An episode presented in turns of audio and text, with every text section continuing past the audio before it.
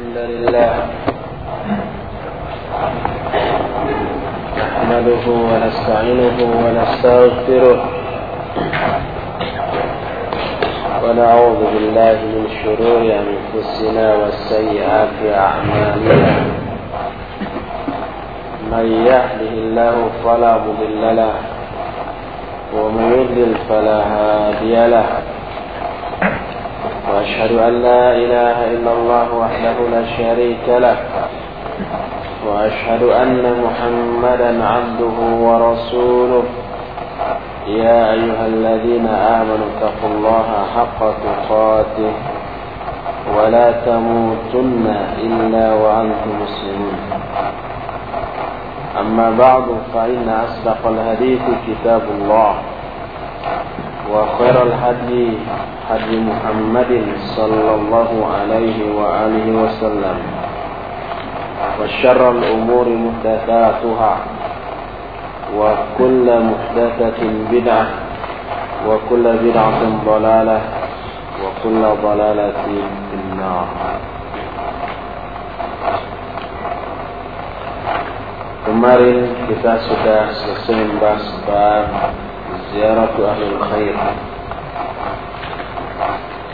Sekarang kita masuk ke bab baru yaitu fadlul hubbi fillah wal hasi alaihi wa ilamir rajuli man yuhibbuhu annahu yuhibbuhu wa madha yaqulu lahu idza alamahu Bab tentang keutamaan cinta karena Allah serta anjuran untuk hal itu serta seseorang memberitahukan kepada orang yang dicintainya bahwa dia mencintai dan apa yang harus dilakukan apabila dia memberitahukan hal itu. Jadi ada empat poin seperti yang dijelaskan oleh Syekh Muhammad Salih Al Utsaimin ketika membahas bab ini. Empat poin yang dibahas dalam bab ini adalah yang pertama cinta karena Allah. Kedua benci karena Allah. Kemudian yang ketiga memberitahukan kepada orang yang kita cintai bahwa kita mencintainya. Dan yang keempat, apa yang harus dilakukan, apa yang harus dikatakan apabila ada seseorang yang mengatakan hal itu kepada kita.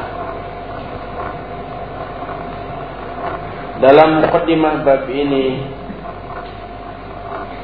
Syekh Salim bin Id al-Hilali memberikan pengantar. Kata beliau bahwa cinta dan benci karena Allah merupakan salah satu di antara pintu-pintu kebaikan yang sangat agung dan termasuk salah satu penyebab akan dirasakannya manisnya iman di dunia. Sebagian orang menyangka bahwa cinta dan benci karena Allah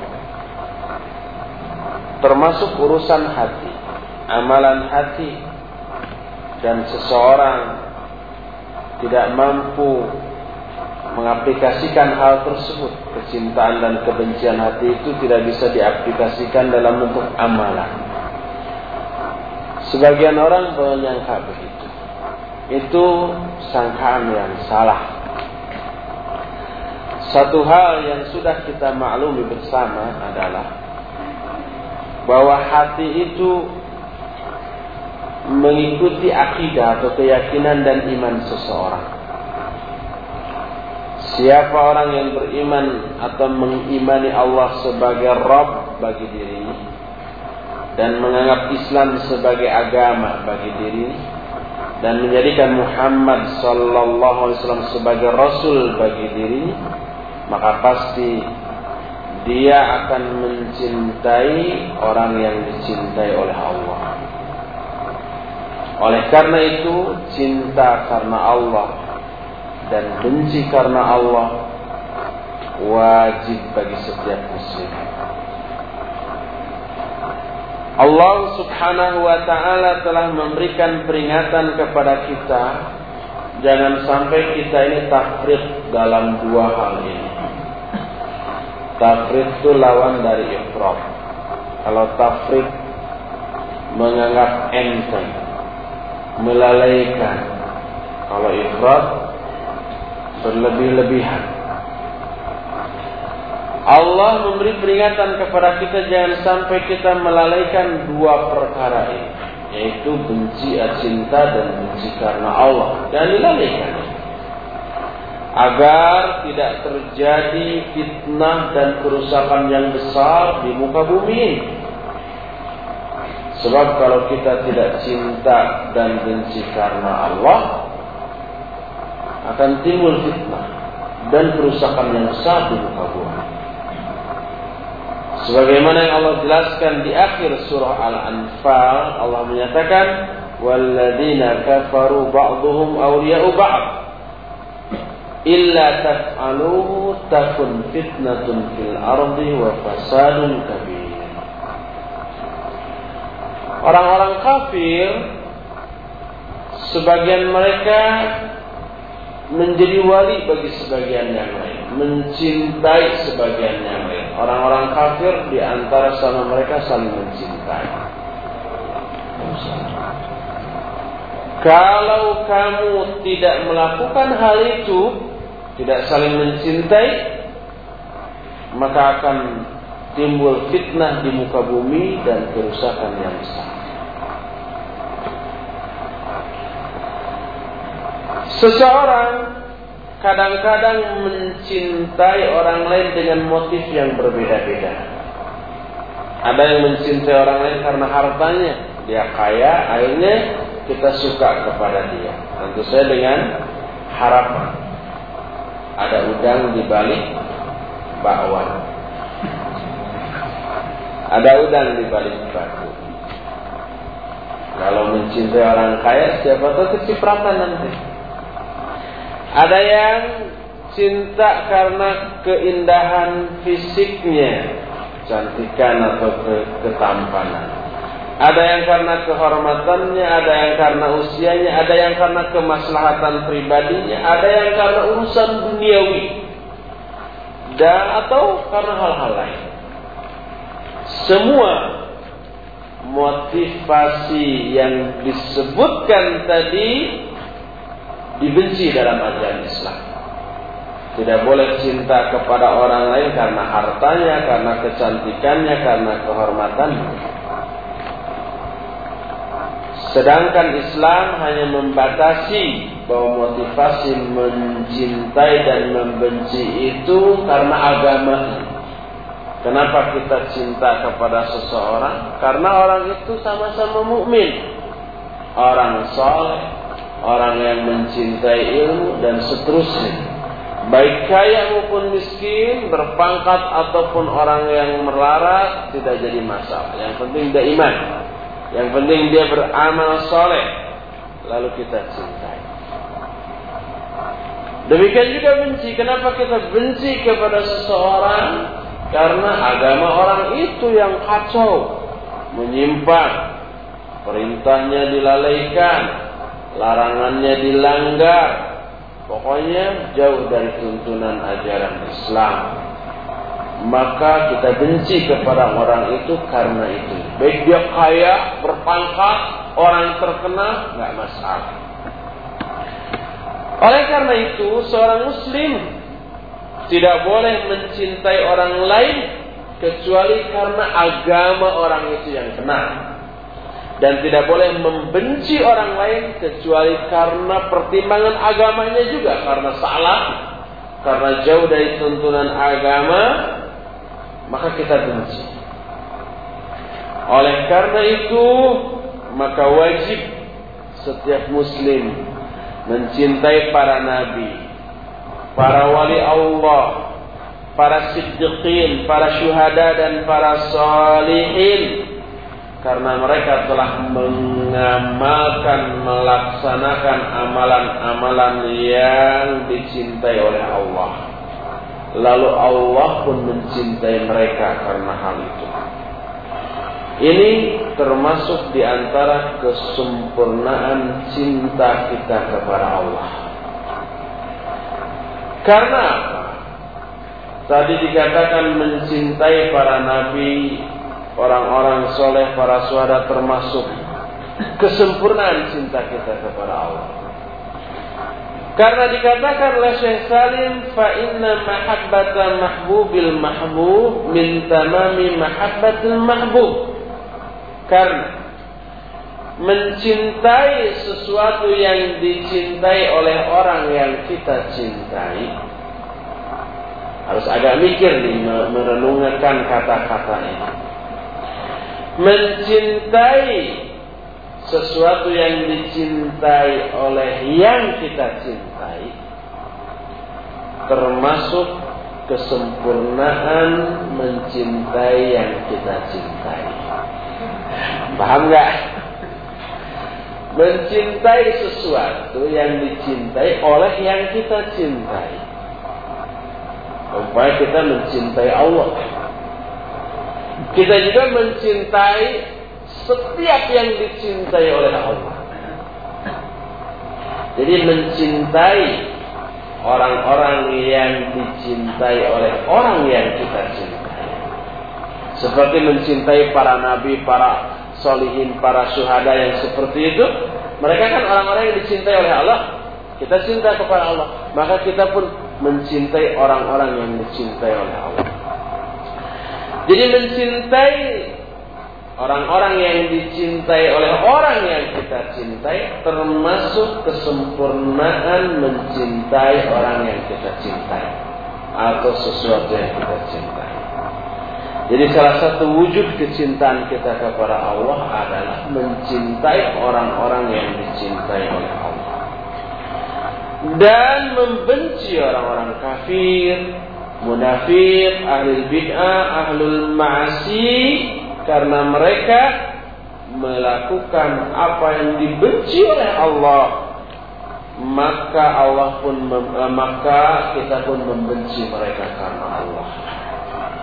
Jadi cinta karena Allah, benci karena Allah itu salah satu wujudnya mencintai orang-orang yang dicintai oleh Allah dan membenci orang-orang yang dibenci oleh Allah. Jangan sampai kita mencintai orang yang dibenci oleh Allah dan membenci orang yang dicintai oleh Allah. Dan sampai seperti itu. Maka siapa orang yang demikian Siapa orang yang mencintai orang-orang yang dicintai oleh Allah dan membenci orang-orang yang dibenci oleh Allah, berarti dia telah mencintai karena Allah dan membenci pun karena Allah. Siapa orang yang mencintai karena Allah dan membenci karena Allah, berarti telah sempurnalah imannya dan dia telah berpegang teguh kepada tali Allah yang kuat yang tidak akan pernah lepas. Jadi cinta dan bencinya bukan karena hawa nafsu, bukan karena harga diri kita terinjak-injak lalu kita hanya benci kepada orang seperti itu. Walaupun dia tidak sengaja sengaja menginjak-injak harga diri kita, bukan karena hawa nafsu, bukan karena emosi, tapi semuanya karena Allah Subhanahu wa taala. Ada beberapa poin yang terkandung di dalam cinta karena Allah dan benci karena Allah. Yang implikasinya kita mencintai sesama mukmin dan barok dari orang-orang musyrik. Barok itu artinya berlepas diri dari orang-orang musyrik, menjauhi mereka. Pertama yang harus diketahui dan dipahami secara benar adalah al-wala wal baru aslun wal hubbu wal bughdu kamal. Sikap wala dan baro ini sesuatu yang pokok. Wala artinya mencintai sesama mukmin. Baro membenci orang-orang musyrik. Sikap wala dan baro ini harus kita tujukan kepada sasaran yang tepat. Jangan sampai orang mukmin kita baroi, kita ke kita musuhi, orang musyrik kita walai, kita cintai, kita jadikan partner terbalik. Jadi al-wala wal itu sesuatu yang pokok. Sedangkan al-hubbu wal bughdhu, cinta dan benci itu penyempurna dari sesuatu yang pokok tadi. Kita wala loyal kepada sama mukmin disempurnakan dengan mencintai orang-orang mukmin tadi. Kita barok berlepas diri dari orang-orang musyrik disempurnakan dengan membenci mereka. Kedua al-hub wal min lawazimil wala'i wal bara wa laysa al-aks. Perasaan cinta dan benci ini termasuk konsekuensi logis dari al-wala dan al-bara. Bukan sebaliknya. Kalau sudah ada al-wala dan al-bara, otomatis harus ada cinta dan benci. Kalau kita wala kepada sama mukmin, otomatis harus ada rasa cinta kepada mukmin. Kalau kita barok dari orang musyrik, otomatis kita harus benci kepada orang-orang musyrik. Kan sebaliknya. Saya, kata Syekh Salim, telah membeberkan hukum-hukum cinta dan benci karena Allah ini dalam satu risalah terpisah. Dan saya nggak tahu apakah ini sudah ada di Indonesia terjemahannya atau belum. Allah Di sana ada rincian. Salah satu ayat yang dijadikan dalil tentang masalah ini adalah surah Al-Fat ayat 29. Muhammadur Rasulullah والذين معه أشداء على الكفار رحماء بينهم sampai akhir ayat tarahum rukkan sujada yabtahuna fadla min Allah wa ridwana simahum fi wujuhihim min athari sujud Muhammad itu adalah Rasulullah Orang-orang yang menyertainya yaitu para sahabatnya mempunyai sikap keras kepada orang kafir tapi saling menyayangi dengan sesama mereka. Kamu lihat mereka ruku, sujud, mencari karunia Allah dan keridhaannya. Simahum fi wujuhihim min athari sujud. Tanda-tanda mereka nampak pada muka mereka. Pada wajah mereka sebagai bekas dari sujud. Sampai akhir ayat ini. Di akhir ayat ini para sahabat itu diumpamakan sebagai kazar'in akhraja syab'ahu fa'azarahu fastablaga fastawa ala suqi. Seperti pohon yang mengeluarkan tunas. Kemudian tunas itu tegak di atas batangnya semakin kokoh, semakin kuat gitu kan. Terus sampai yu'jibu zurra sampai tanaman itu membuat kagum penanamnya. Orang yang menanam itu kagum luar biasa. Seperti itulah kondisi para sahabat. Ketika menjelaskan ayat ini Syekh Salim menyatakan, yukhbiru ta'ala an Muhammadin sallallahu alaihi wasallam annahu rasuluhu haqqan bila syaqqin wala raib. ثم أثنى على أصحابه رضي الله عنهم بأوصاف المؤمنين الكمل والمتقين الخلص أن يكون أحدهم شديدا عنيفا على الكفار رحيما برا بالأخيار غضوبا عبوسا في وجه الكافر bahukan basyusan fi wajhi akhihi mu'min. Dalam ayat ini Allah mengabarkan tentang Muhammad sallallahu alaihi wasallam bahwa dia itu rasulnya utusannya yang sebenar-benarnya tanpa diragukan. Kemudian Allah pun memuji sahabat-sahabatnya radhiyallahu anhum ajma'in dengan sifat-sifat orang mukmin yang sempurna dan sifat orang-orang mutakin yang ikhlas. bahwa mereka itu keras kepada orang kafir tapi menyayangi orang-orang yang baik. Mereka pasang muka masam dan cemberut pada wajahnya ketika berhadapan dengan orang kafir tapi berseri-seri penuh senyum pada wajah mereka ketika berhadapan dengan sesama mukmin. Kemudian Allah pun mensifati mereka bahwa mereka itu orang yang banyak mengamalkan amal-amal kebaikan dan amal terbaik yang terdekat kepada Allah adalah sholat disebutkan tarahum rukkaan sujada. Kau lihat mereka itu ruku dan sujud. Disebut secara khusus sujud di sini karena seorang hamba dalam keadaan sujud berada pada posisi yang terdekat dengan Allah Subhanahu wa taala. Tarahum rukkaan sujada. Untuk apa mereka ruku dan sujud? Yabtaguna fadlan min Allah wa ridwana. Mereka hanya mencari karunia dan keridhaan Allah. Ikhlas. Kata Syekh Salim selanjutnya.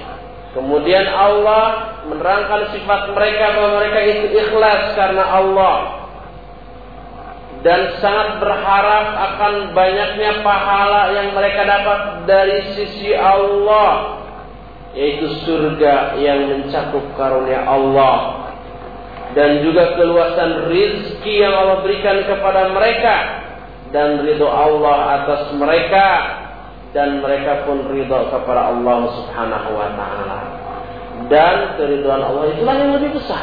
Sebagaimana dalam At-Taubah 72 wa ridwanum minallahi akbar dan keridhaan dari Allah itulah yang lebih besar.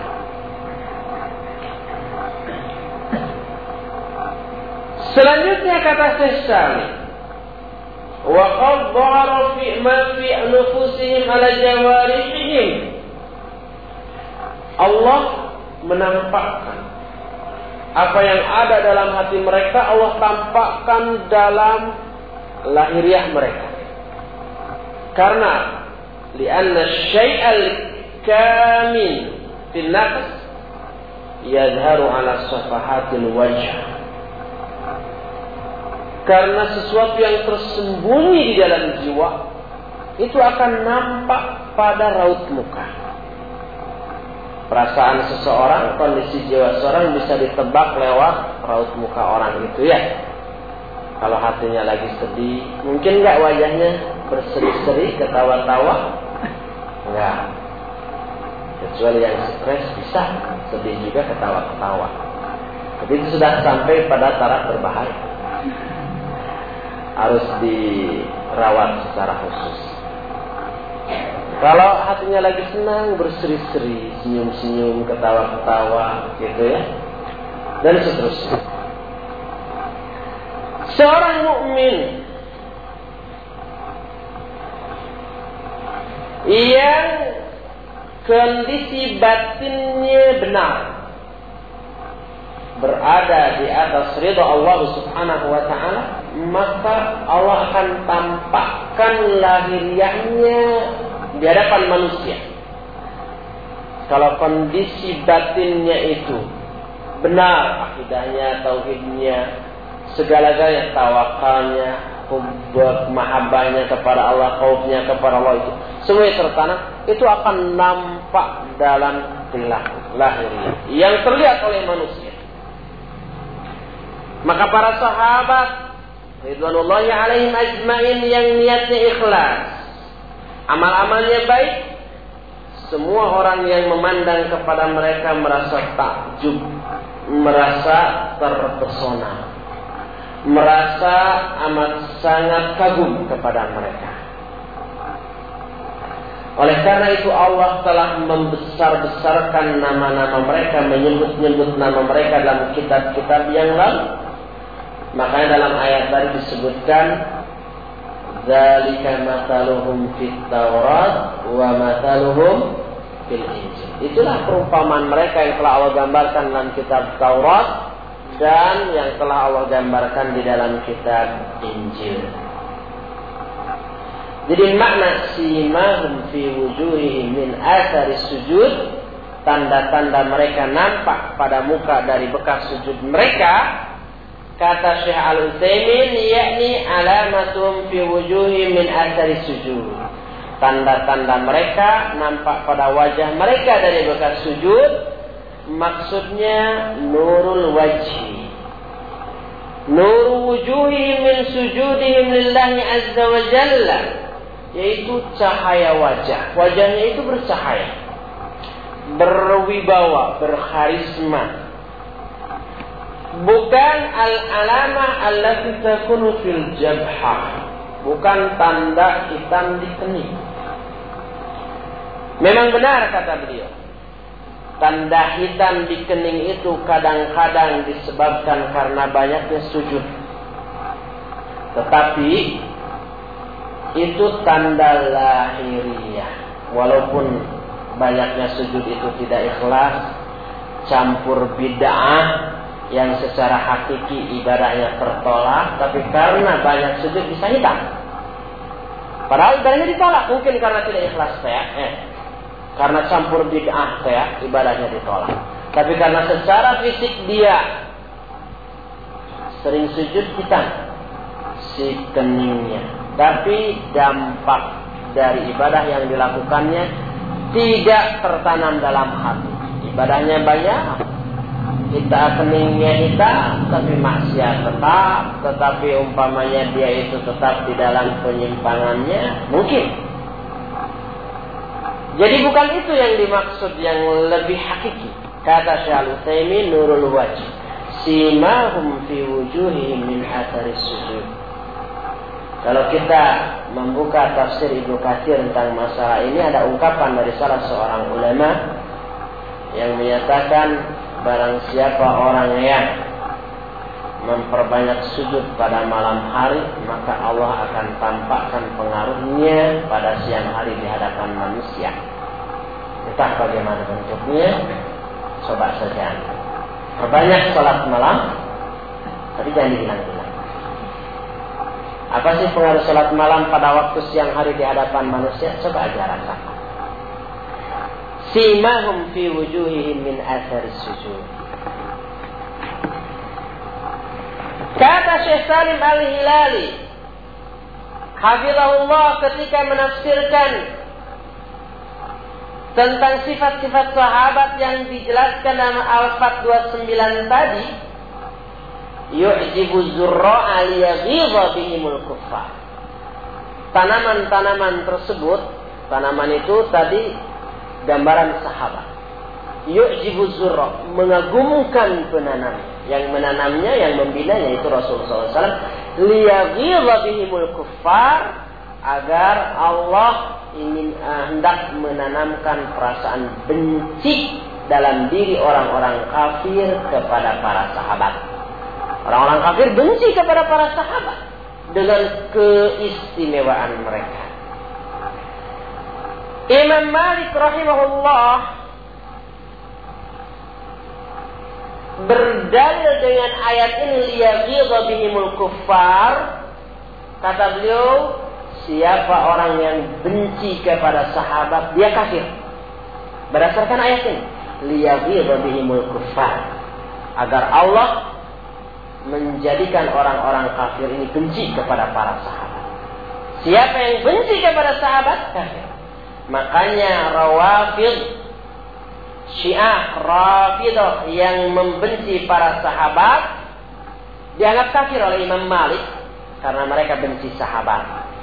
Wa man sahabat radhiyallahu anhum fahuwa kafir di hadhihi ayat. Kata beliau, siapa orang yang membenci sahabat, dia kafir berdasarkan ayat ini. Sebab hanya orang kafir yang benci sahabat.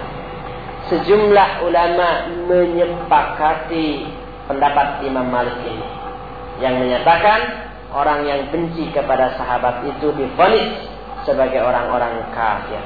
Oleh karena itulah maka mereka mengkafirkan Syiah Rafidhah. Syekh Muhammad bin Saleh Al Utsaimin rahimahullahu taala menyatakan berdasarkan hal tersebut maka ketika ditanya, bolehkah memberikan fa'i kepada Rafidah? Kata Syekh ayatun eh, hadil ayat asalasa ayatun tubayinu ma fai' min baitil mal walladina yastahiquna al-fai' hum haula'il asnaf as-salasah منهم الذين جاءوا من بعدهم يقولون ربنا اغفر لنا والإخوان الذين سبقونا بالإيمان Ada tiga ayat yang lain. Pertama dalam surah At-Taghabun yang menyatakan wa may yuqa syuha nafsihi fa ulaika humul muflihun. Yang pertama. Kedua dalam Al-Hasyr ayat 9 dan 10 mereka berdoa yaquluna rabbana ighfir lana wal ikhwan alladziina sabaquna bil iman. Ketiga dalam At-Taubah ayat 100 wasabiqun al-awwaluna minal muhajirin wal ansar. Tiga orang ini Alhamdulillah. Yahdikumullah wa Tiga ayat ini menjelaskan tentang tiga golongan yang berhak mendapatkan faid dari Baitul Mal. Karena mereka berdoa Rabbana fir lana wa li ikhwanina alladziina. Ya Allah, ampunilah kami. Dan saudara-saudara kami yang lebih dahulu iman sebelum kami. Siapa yang lebih dahulu iman sebelum kami? Para sahabat. Kata Imam Malik, Ketika beliau ditanya hal yu'tur rafidah bidal sa'i. Apakah rafidah boleh gak dikasih dari sa'i? Kata beliau la yu'tuna minal sa'i. لأن الرافضة لا يقولون ربنا اغفر لنا ولإخواننا الذين سبقونا بالإيمان. لأن الرافضة يرون الصحابة إلا نفرا قليلا. يرونهم كلهم كفار والعياذ بالله حتى أبو بكر وعمر. يرون أنهما كافران وأنهما ماتا على النفاق وأنهما ارتدا بعد موت النبي صلى الله عليه وسلم نسأل الله العافية. كذا إمام مالك Syiah Rafidah tidak boleh diberi fa'id karena Rafidah tidak pernah berdoa dengan doa Rabbana sirlana wa li ikhwanina alladziina sabaquna bil iman. Ya Allah ampuni kami dan ikhwan-ikhwan kami yang lebih dahulu iman daripada kami. Ini tidak. Mereka tidak pernah berdoa seperti itu. Rafidah hanya memandang sahabat ini beberapa gelintir saja. Kata mereka semua sahabat murtad kafir kecuali empat orang. Di antara empat orang itu Salman Al Farisi, Abu Darda, Amar bin Yasir. Ya. Kemudian Abu Bakar Umar pun dikafirkan dan dianggap mereka itu mati di atas kemunafikan. Sehingga ketika mereka menafsirkan salah satu ayat dalam Al-Quran, Allah subhanahu wa ta'ala menyatakan dalam surah surah apa? Al-Haqqah ya. Wa anna la na'lamu anna minkum mukadzibin. Sesungguhnya kami mengetahui bahwa di antara kalian adalah ada orang-orang yang mukadzibin. Mukadzibin itu orang-orang yang mendustakan. Kata orang-orang Syiah, maksudnya adalah Abu Bakar dan Umar. Waliyadzubillah.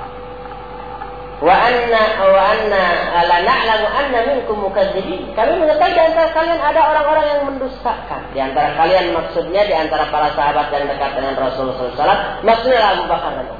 Coba bayangkan. Abu Bakar yang oleh Rasul SAW digelari dengan gelar As-Siddiq yang artinya maha membenarkan oleh orang-orang Syiah dituduh mukadzib yang mendustakan dengan didalili oleh ayat. Oleh Rasul disebut As-Siddiq, oleh orang-orang Syiah disebut mukadzib, bertolak belakang sekali mereka itu. Jadi Abu Bakar dan Umar dituduh sebagai orang-orang yang murtad sepeninggal Nabi Sallallahu Alaihi Wasallam. Oleh karena itu Imam Malik mengatakan la yastayiquna min al-fai'i لأنهم لا يقولون ربنا اغفر لنا ولإخواننا الذين سبقونا بالإيمان ولكن يخصون الرحمة والمغفرة أو سؤال المغفرة والرحمة لمن يرون أنهم لم يرتدوا وهم نفر قليل من آل بيت واثنان أو ثلاثة أو عشرة من غيرهم Kata Imam Malik, mereka tidak berhak diberi fa'i sedikit pun. Karena mereka tidak pernah berdoa dengan doa, Ya Allah ampuni kami dan saudara-saudara kami yang lebih dahulu iman daripada kami. Akan tetapi mereka menghususkan meminta rahmat dan maghfirah hanya kepada orang-orang yang menurut anggapan mereka tidak murtad. Dua orang, tiga orang, empat orang, atau sepuluh orang. Selain itu murtad. Itu kata mereka. Kata orang-orang Syiah, Rafidah, ahlakahumullah ta'ala. Oleh karena itulah maka berdasarkan ayat tadi bahwa Allah menjelaskan sifat-sifat para sahabat dengan sifat yang mengagumkan untuk menanamkan rasa benci pada diri orang-orang kafir terhadap para sahabat. Berdasarkan ayat ini Imam Malik menyatakan siapa yang benci sahabat dia kafir. Berdasarkan ayat ini.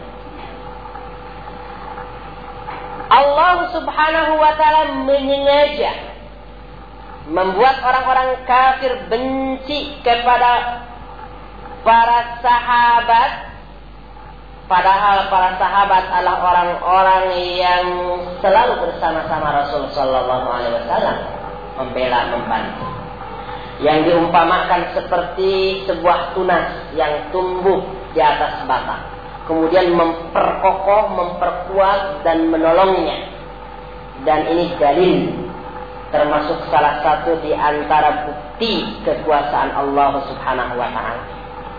Karena hal tersebut dijadikan sebagai alat untuk membuat musuh-musuh Allah itu benci. Mereka ingin memadamkan cahaya Allah dan ingin membadamkan bara yang ada di dalam dada-dada manusia. Tapi Allah menyempurnakan cahayanya sekalipun orang-orang musyrik benci. Allah memenangkan dinnya walaupun orang-orang kafir tidak suka dan ini pernah diberitahukan oleh Rasul Sallallahu Alaihi Wasallam dalam sebuah hadis yang dikeluarkan oleh Imam Al Bukhari dalam kitab tarikhnya juga Ibnu Majah dan Ibnu Hibban dengan sanad yang hasan. Nabi Sallallahu Alaihi Wasallam menyatakan la yazalullahu yaghrisu fi hadzal din gharsan yasta'miluha fi ta'atihi ila yaumil qiyamah. Allah tidak henti-hentinya menanam di dalam agama ini satu tanaman yang Allah akan pergunakan di dalam mentaatinya sampai hari kiamat. Sampai hari kiamat. Terus ada orang-orang tertentu yang akan menyuburkan adin ini. Ini pun menunjukkan bahwa tanaman tersebut, tanaman tadi gambaran orang-orang yang iman seperti para sahabat Tanaman ini akan terus ada. Istiqamah di atas ketaatan kepada Allah sampai datang urusan Allah. Mereka itu seperti yang dijelaskan dalam hadis Taifah Mansurah atau Al-Firqatuh An-Najiyah yang mutawatir yang menyatakan la yazalu min ummati ummatun uh, qa'imatun bi amrillah la yadurruhum man khadalahum wala man khalafahum hatta ya'ti amrullah wa hum ala dhalik. Di kalangan umatku kata Nabi sallallahu alaihi wasallam ada satu umat, satu umat, satu kelompok manusia yang tegak di atas urusan Allah. Mereka ini tidak bisa dimadaratkan atau dihinakan oleh orang-orang yang menentang mereka sampai datang urusan Allah dan mereka tetap dalam keadaan demikian. Yang dimaksud sampai datang urusan Allah sering saya jelaskan sampai datang angin yang bertiup ke tengah-tengah manusia. Siapa saja orang yang memiliki keimanan walaupun sebesar zarah, kena angin itu akan mati. Sudah, sehingga tinggallah orang-orang kafir dan kiamat akan terjadi pada saat orang-orang yang ada di muka bumi hanyalah orang-orang kafir. Oleh karena itu Taifah Mansur atau kelompok yang selalu ditolong oleh Allah yang selalu tegak di atas kebenaran hanya sampai pada zaman itu. Tidak sampai pada hari kiamat yang berupa hancurnya alam jagat raya. Oleh karena itulah maka musuh-musuh Allah tidak akan mampu membongkar fondasi kelompok ini. Tidak akan bisa mencabut akar dari golongan ini sekalipun mereka berkumpul untuk tujuan itu. Mereka sendiri sudah menyangka seperti itu walaupun mereka amat bercita-cita menghancurkan mereka. Orang-orang kafir bercita-cita menghancurkan orang-orang yang pilihan Allah tadi. Yang terjadi adalah karena takdir Allah Subhanahu wa taala bahwa seusai setiap pembantaian yang dilakukan oleh orang kafir terhadap umat Islam yang dibantu oleh pendukung-pendukung orang kafir dari kalangan munafik yang ada di umat ini seusai pembantaian tersebut akan selalu muncul satu generasi Rabbani yang memiliki kekuatan yang dahsyat tekad yang kuat yang akan memperluas fondasi atau akar dari Taifah yang akan membuat mereka itu selalu ada.